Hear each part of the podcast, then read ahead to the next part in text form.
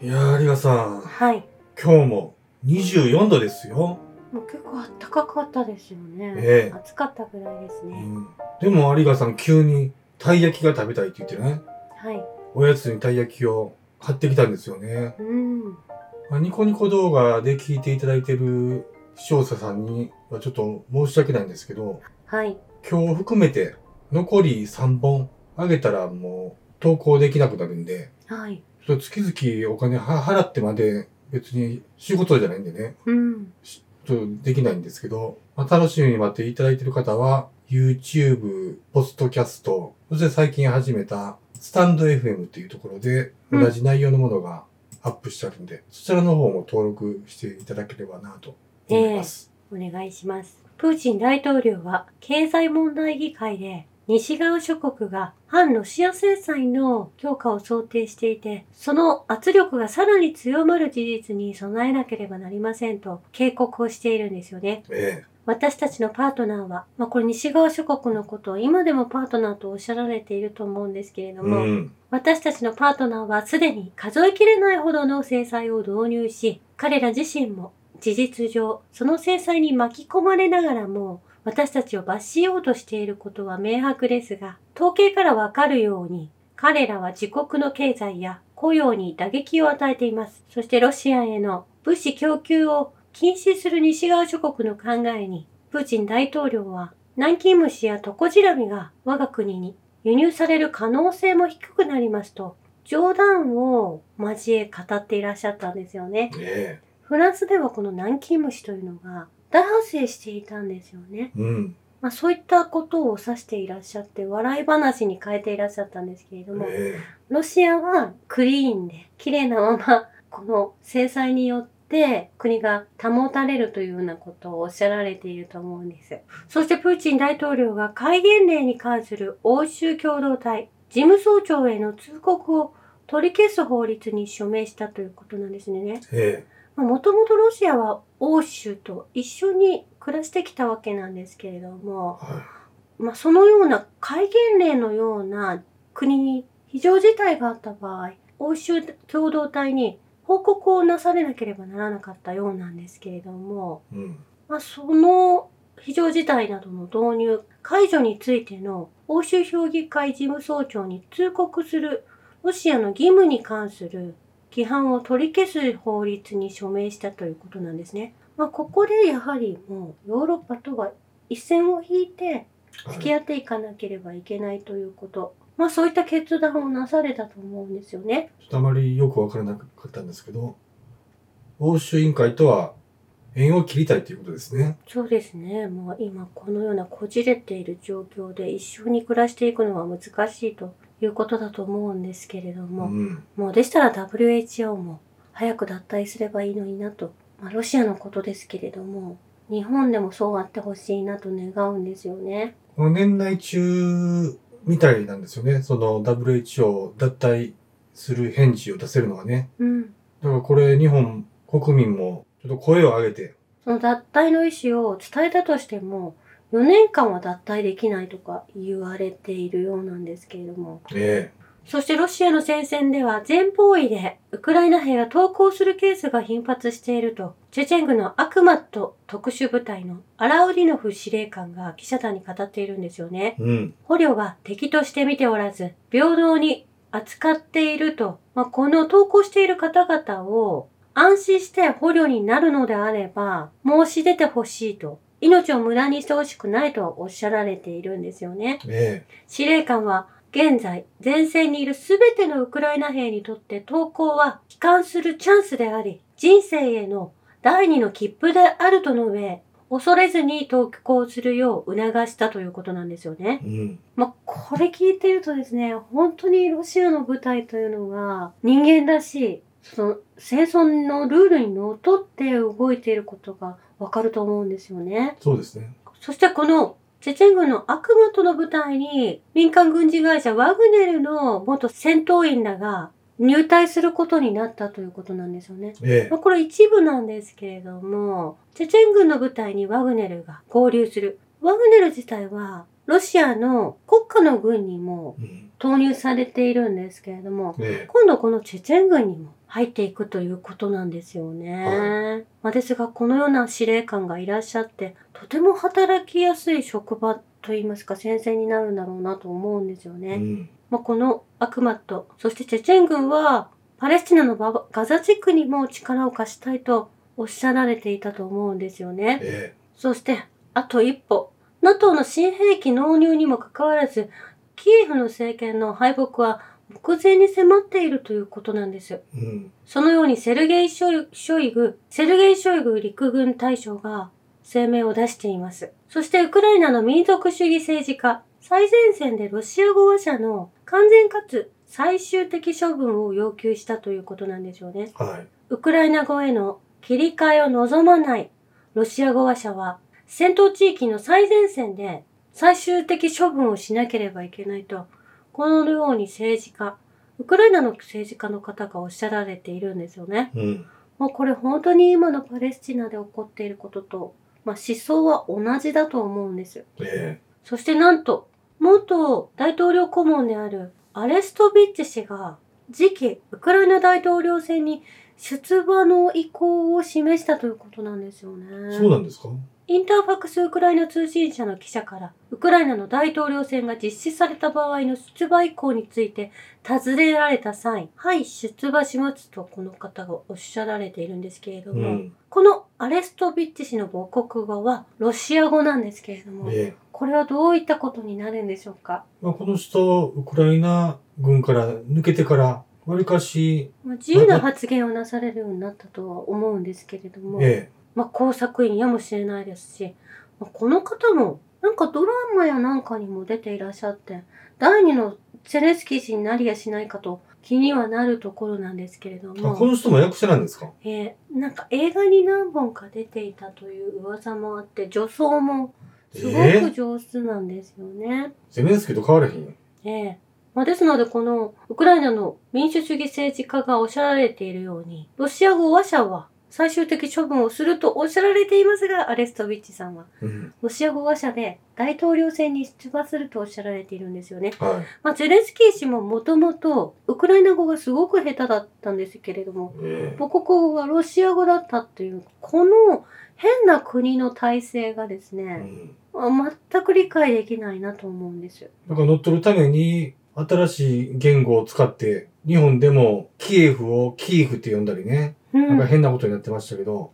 そういうややこしい新しいものを導入するんじゃなくてね、うん。む昔の伝統文化を守っていかないと、その国はなくなってしまいますよね。ねまあ、そしてイスラエルの広報大臣も同じように地球上からガザを消し去れ、ガザの怪物どもは南のフェンスまで飛んできてエジプト領に入ろうとするか死ぬか、その死は邪悪なものだ。ガザは消し去るべきだと、このように広報の大臣もおっしゃられているんですようね。ん。そしてパレスチナの飛び地、ガザを一掃するには、復讐心に燃えたぎるような、凶悪なイスラエル軍が必要だと、同じ広報の大臣がおっしゃられている、いるんですよね。え完全にこの、殺害をしなければいけない、消し去らなければいけないということが、目的であるということの像はどこから生まれてくるのか。同じ人間ですから、こういった考え方になるのは、えだから結局、そのパレスチナの地をユダヤ国家にして、うん、で、かつて満州で日本人をそっちに移送させて、日本を乗っ取ろうとしたように、ええ、またこれ、パレスチナ人を追い出して、日本を戦争に突入させて、うんで、日本人を全部パレスチナの方に、じゃあイスイスラエルの方に移すっていうね、うん計画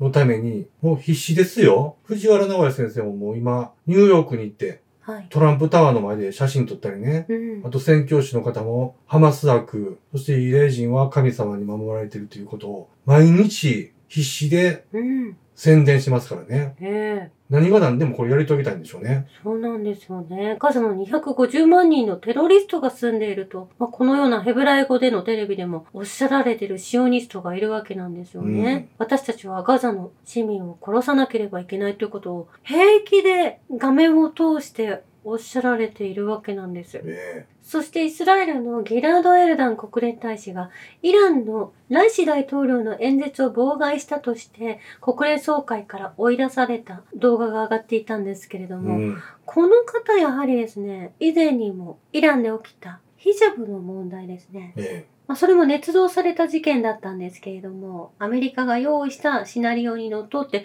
このイスラエルのエルダン国連大使がヒジャブのポスターを作って、この国連で大暴れしていたこともあったんですよえね。えもう本当に問題が絶えないイスラエル。まあこのような方々が議会にいらっしゃったり、国連にいらっしゃるということなんですよね。まあ、この目的は、もちろん、ガザの油田が欲しいということもありますし、うん。まあ、その殺したいという像がちょっと本当に人としてどうなのかと思うんですけれども、もう一つは、スエズ運河と同じように、イスラエルの中にもう一個かなる、あの、その運河を作りたいという目論みもあるようなんですよね。もう一つ運河？ええ、このスエズ運河と同じように、まあ、地図で見ると右側に少し川が、あちょっと分離、枝葉に分離してるところがあるんですね。ええそれを延長させて、そっちも通路を作りたいっても計画してるわけですうね。ん、そこで通行料をもらえるというようなことを考えているらしいんですよまあね。今、そのスエズ運河っていうのは、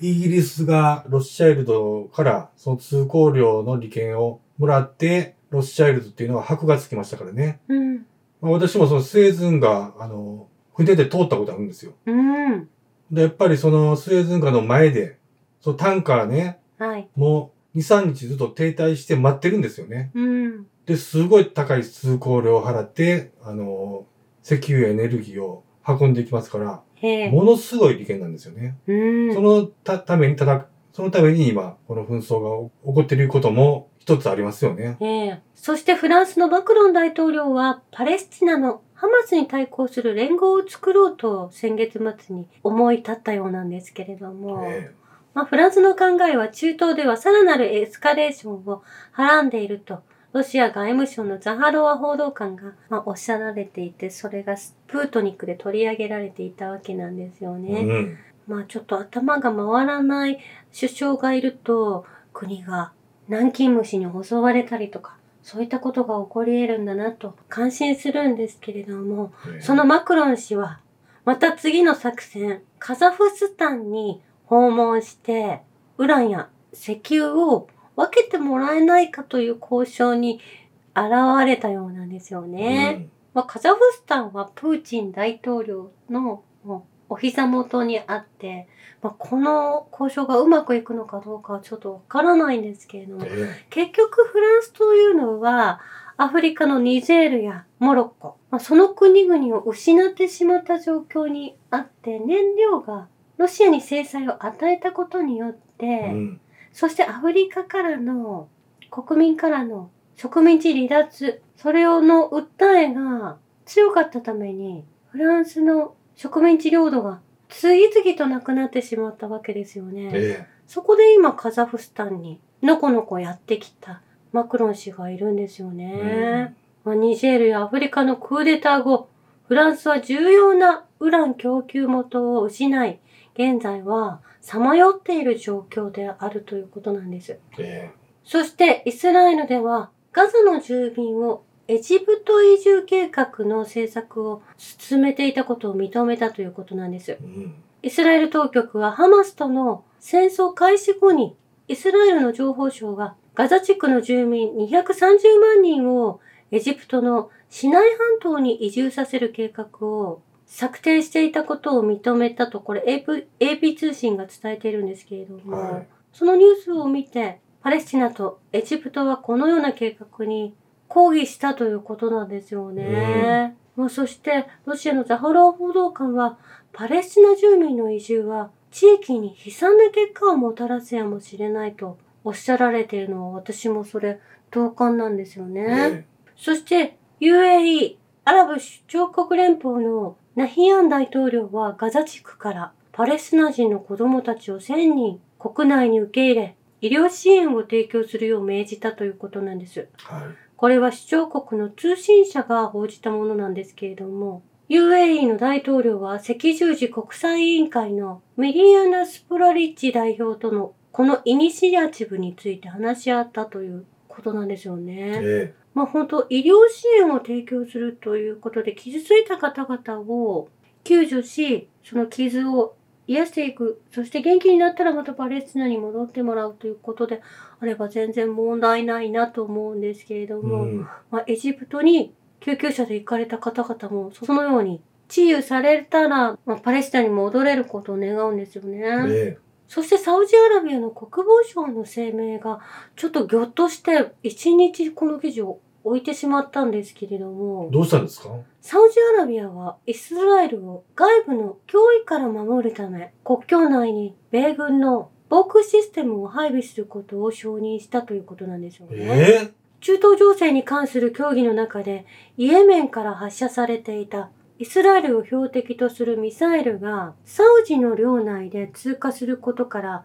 追加の防空システムをサウジアラビアに配備することが決定されたということなんですけれども、その防空システム自体は、このサウジが用意したものではなく、まあ、日本に米軍があるように、サウジにも米軍があって、そこからイエメンのミサイルがイスラエルに飛ぶわけですけれども、その間にサウジアラビアという国がありますから、結局、イエメンのイスラエルへの攻撃を邪魔してることに、エジプトが、エジプト言ったササウジ。サウジアラビアは協力してるっていうことと取られますよ、もええまあ、これにはアメリカの圧力がかかっているのか、まあ、それとも、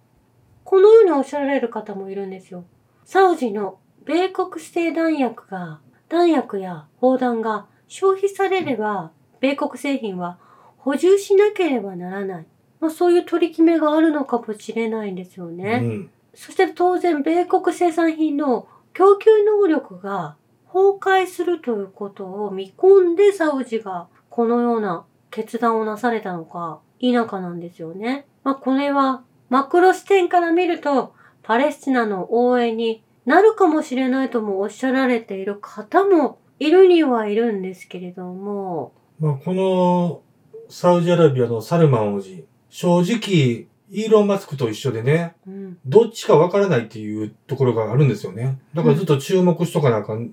ダメなんですけれども、うん、一方では二国間協議でイスラエルとパレスチナが一緒に仲良く暮らせるようにしてくださいねというふうに発言したり、うん、今回のようにイスラエルの暴挙を抑止するイエメンの攻撃を邪魔するのに協力したりね。うん。ちょっと八方美人すぎません？まあ、というのも先ほど、このお話の前に、UAE、アラブ首長国連邦の、まあ、現状、パレスチナを救いたいという意味で、え援助を出すとおっしゃられていたのも、国、アラブ首長国連邦と、このサウジアラビアはですね、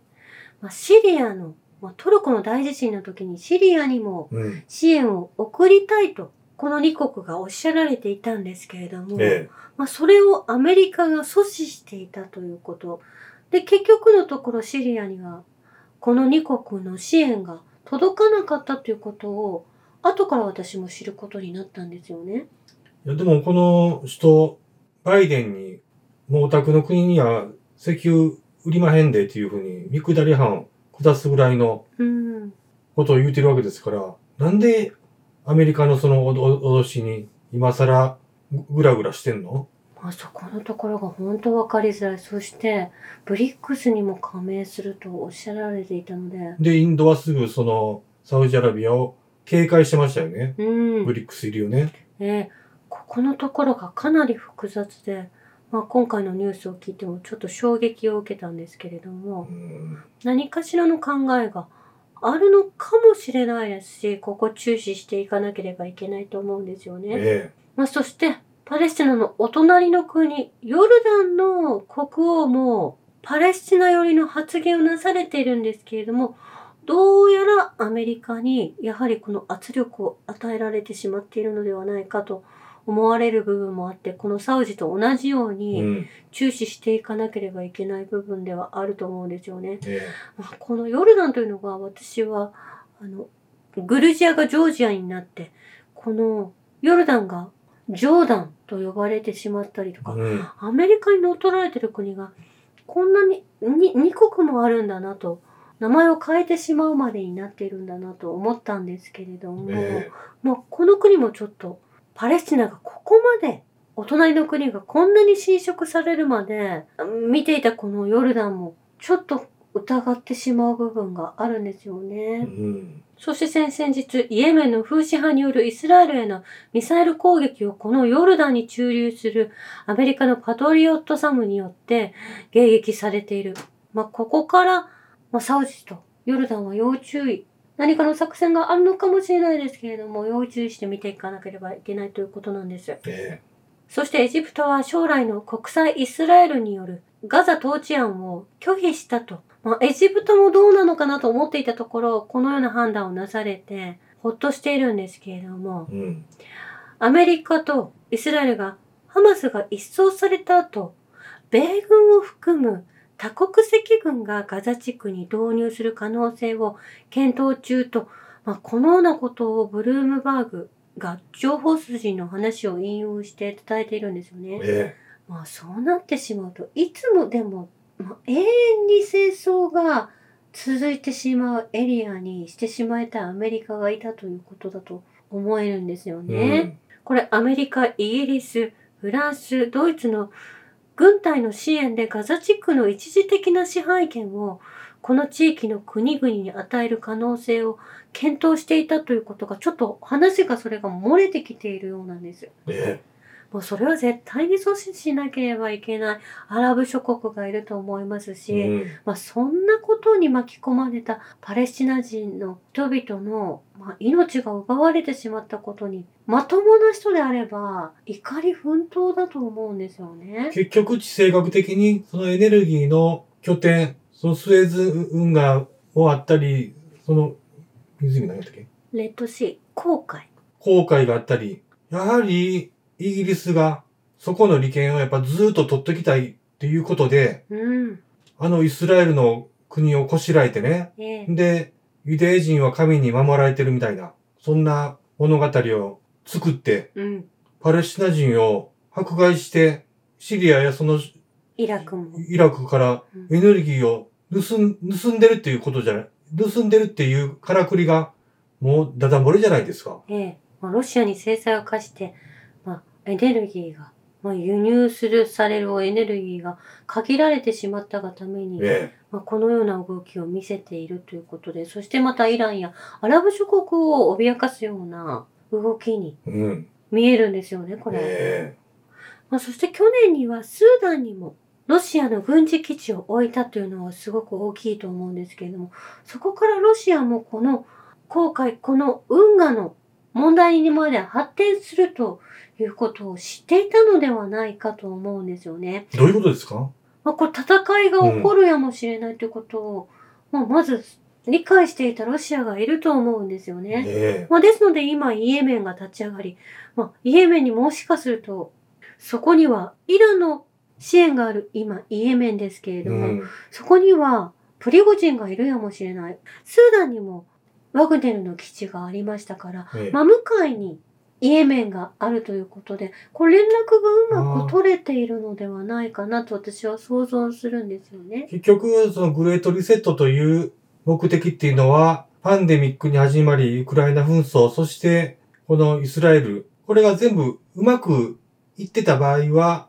このイスラエル、イスラエルの建国グレーターイスラエルですよね。ええそれが完了するわけですよね。うんそうなるともう、イギリスの勝利、自分たちがそのエネルギーをスーッと吸い続けるっていうね、うんことが完了してしまうっていうところを、うんプーチンたちはもう見抜いてて、ええその周辺国、これまで搾取されて帝国から植民地でいじめられた国をまとめてね、話して、うん。で、こういうことになるから気をつけようということで、うん。それぞれの国に軍備を強化させていってたわけですね。ええイランと共にですよね。そしてバーレーンは正式にイスラエルとの経済関係を停止し、バーレーン大使を同国から撤退させ、イスラエル大使を国外へ退去させると発表なされたんですね。ねこれはバーレーンというのは UAE の中にある一つの国なんですけれどうも、ん。もうそのような声明を出されたということなんです。ねそしてイランのテヘランタイムズ紙の一面には、ガザで亡くなった子供たちの名前が全面掲載されたということなんですようね。ん。まあ本当に人々の人権を軽視して、エネルギーのために、お金のために、そして、やはり戦争を使ってですね、利益を上げていく国々、まあ、それらがシオニストだと思うんですよね。ねイーロン・マスク氏がおっしゃられていたように、まあ今起こっていることはサタニスト対ヒューマニストの最終決戦だということだと思うんですう。ん。以上です。ありがとうございました。